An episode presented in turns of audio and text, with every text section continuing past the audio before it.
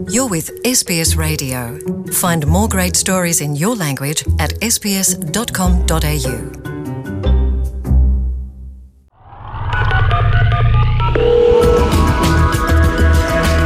ሀገርኛ ሪፖርት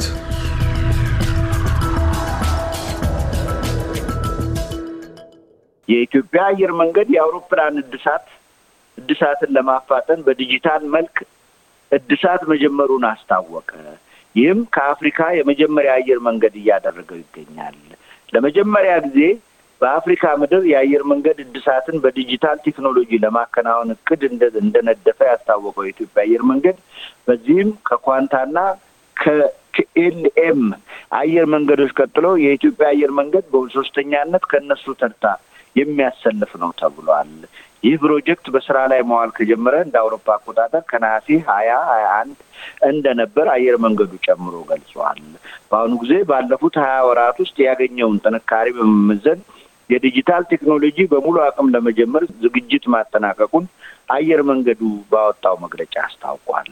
የአየር መንገድ ስራ አስኪያጅ አቶ መስፍን ጣሰው ይህ በዚህ ጊዜ የተገኘ ትልቅ የስራ ውጤት ነው ብለው አሞካሽተውታል። ለኤስቢኤስ ሬዲዮ የአማርኛ ዝግጅት ክፍል ከአዲስ አበባ ሰለሞን በቀለ። አዲሱ መጅሊስ እውቅናም ተቀባይነትም የለውም ሲሉ የኢትዮጵያ እስልምና ጉዳዮች ጠቅላይ ምክር ቤት ፕሬዚደንት ተቀዳሚ ሙፍቲ ሀጂ ኡመር እድሪስ አርብ ግንቦት አስራ ዘጠኝ ቀን በጽህፈት ቤታቸው በሰጡት መግለጫ አስታወቁ። ፕሬዚደንቱ ይህን መግለጫ የሰጡት ባለፈው ማክሰኞ ሰለፊ ውሃቢያ በሚል የጠሩት የእስልምና ቡድን በበርካታ ጥረትና ትግል ወደ አንድነት የመጣውን ህዝበ ሙስሊም አሁንም እንደገና ለሌላ የመከፋፈል አደጋ ሊጋርጡበት ሐሙስ ግንቦት አስራ ስምንት ቀን ሁለት ሺ አስራ አራት ዓመተ ምህረት ያለ ምክር ቤቱ እውቅና በሸራተን አዲስ ሆቴል ምርጫ አድርጎ አዲስ ሙጅሊስ ነኝ ማለቱ ህጋዊ መሰረት የሌለው በመሆኑ እውቅናም ሆነ ህጋዊ ተቀባይነት የሌለው መሆኑን አስመልክቶ መግለጫ በሰጡበት ወቅት ነው። እሳቸው እንዳሉት ሁለት ሙስሊም የለም፣ ታይቶም አይታወቅም። የአዲሱ ቡድን አካሄድ አካሄድና ምስረታ ህገወጥና እውቅና የሌለው መሆኑን መላው የሙስሊሙ ህብረተሰብ መንግስትም ሆነ ኢትዮጵያውያን እንዲያውቁት ተቀዳሚ ሙፍቲ ሀጂ ኡመር እድሪስ ጥሪ አስተላልፈዋል። በሙስሊሙ ማህበረሰብ ላይ የተጋረጠውን ዳግም የመከፋፈል አደጋ ለማክሸፍ ሁሉም እንዲረባረብ ተቀዳሚ ሙፍቲው ጥሪ አቅርበዋል። አክለውም ከመከፋፈልና ከሌሎች ስራዎች ታቅበን በመተባበር ሀገራችንን ከድህነትና ከችግር ለማውጣት በጋራ መስራት አለብን በማለትም አሳስበዋል። አዲሱ ሙጅሊስ ራሱን የሽግግር ሙጅሊስ በማለት የሰየመ ሲሆን ሐሙስ ዕለት ባካሄደው ምርጫ በዋና ስራ አስፈጻሚነት ሼህ ሀጂ ኢብራሂም የሽግግር ኮሚቴው ፕሬዚደንት፣ ሼህ አብዱልከሪም በድሪ ዲኒን ምክትል ፕሬዚደንት አድርጎ ሹመት ሰጥቷል። በዚሁ ጊዜም ሌሎች አስራ ሁለት ሰዎችን በጊዜያዊ የስራ አስፈጻሚ የስራ አስፈጻሚነት መምረጡ ተገልጿል። አዲሱ የሽግግር ምክር ቤት የቀደሙትን አመራሮች ማለትም አሁን በስራ ላይ ያሉትን የምክር ቤቱን ፕሬዚደንት ተቀዳሚ ሙፍቲ ሀጂ ኡመር እድሪስን፣ ዶክተር ጀይላን ከድሪንና ሼህ መሐመድ ሐሚድን ከኃላፊነታቸው በማንሳት ወደ ፈትዋ ምክር ቤት እንዲካተቱ ማድረጉንም ጨምሮ አስታውቋል።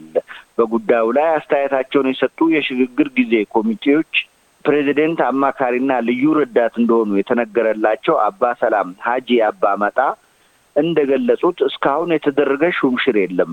በድምፅ ብልጫ የተመረጡ የሽግግር ኮሚቴ አባላት ግን አሉ ካሉ በኋላ አዲሱ የመጅሊስ አመራር አልተመረጠም ብለዋል። አማካሪው ተቀዳሚ ሙፍቲ መግለጫ ስለመስጠታቸው መረጃ እንደሌላቸው ጠቅሰው መግለጫ ሰጥተውም ከሆነ ከግንዛቤ እጥረት ሊሆን እንደሚችል ተናግረዋል።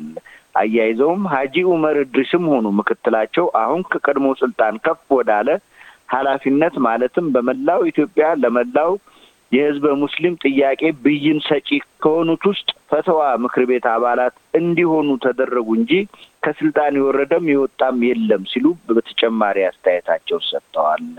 አሁን የተመረጡት የመጅሊስ አባላት እስከ መስከረም ሰላሳ ቀን ሁለት ሺ አስራ አምስት ዓመተ ምህረት አዲስ ምርጫ እስከሚካሄድ ድረስ መጅሊሱን በሽግግር የሚመሩ ናቸው ያሉት አማካሪው አሁን እየተወራ ያለው በግንዛቤ እጥረትና በእኛም በኩል ከተፈጠረ የማስረዳት አቅም አናሳነት እንጂ ይህን ያህል የገነነ ነገር የለም ብለዋል።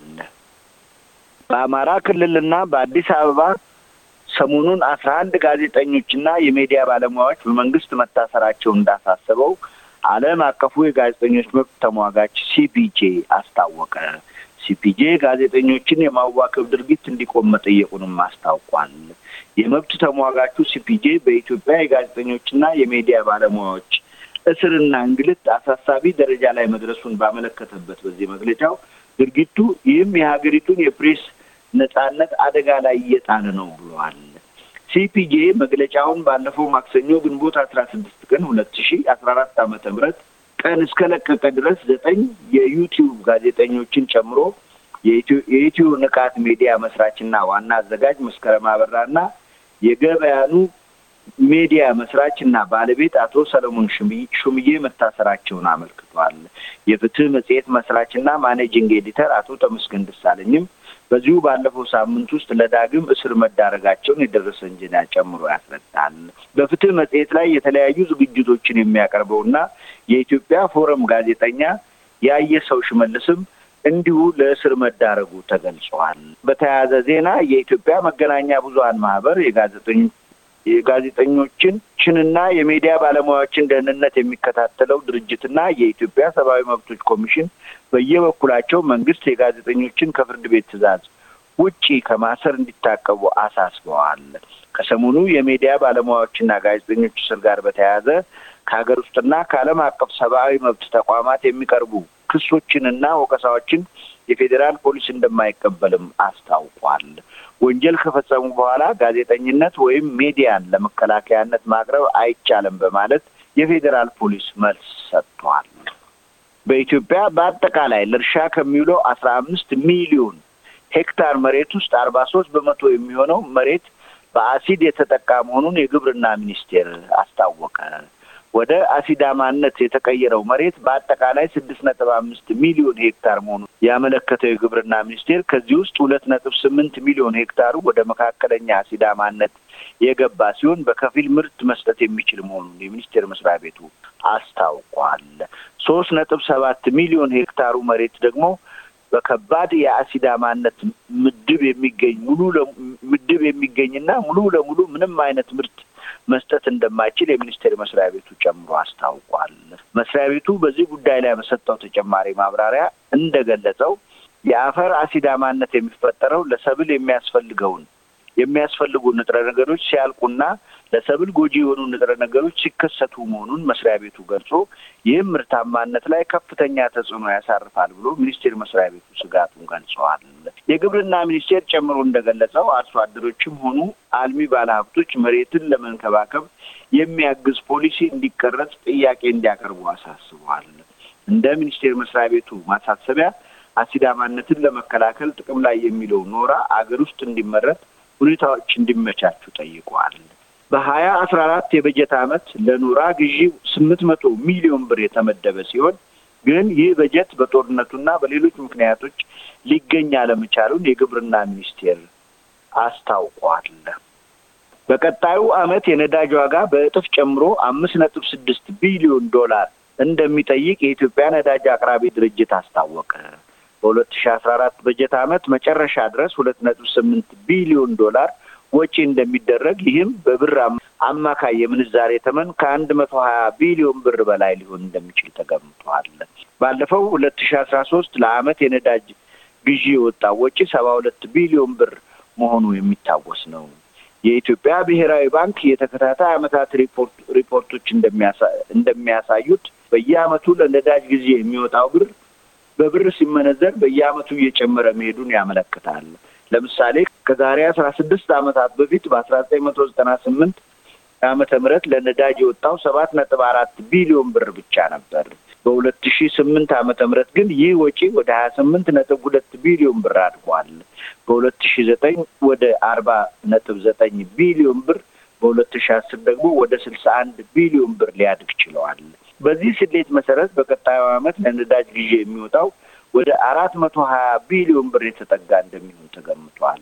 ይህም በአንድ ፊት የብር ምንዛሪ እጅግ የደከመ መሆኑን የሚያመለክት ሲሆን፣ በሌላም ፊት በዓለም ገበያም የነዳጅ ዋጋ ከሚገባው በላይ መናሩ የመጣ ነው ተብሏል። በኢትዮጵያ የነዳጅ አቅራቢ ድርጅት ስሌት መሰረት ለዋጋው መናር አንዱ ምክንያት የመርከብ የጭነት ዋጋ መጨመሩ ነው ተብሏል።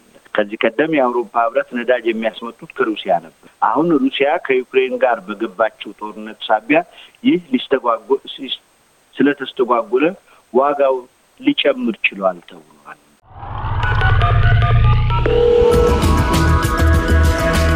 ሀገርኛ ሪፖርት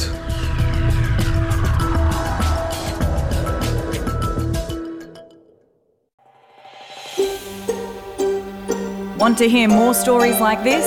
Listen on Apple Podcasts, Google Podcasts, Spotify, or wherever you get your podcasts from.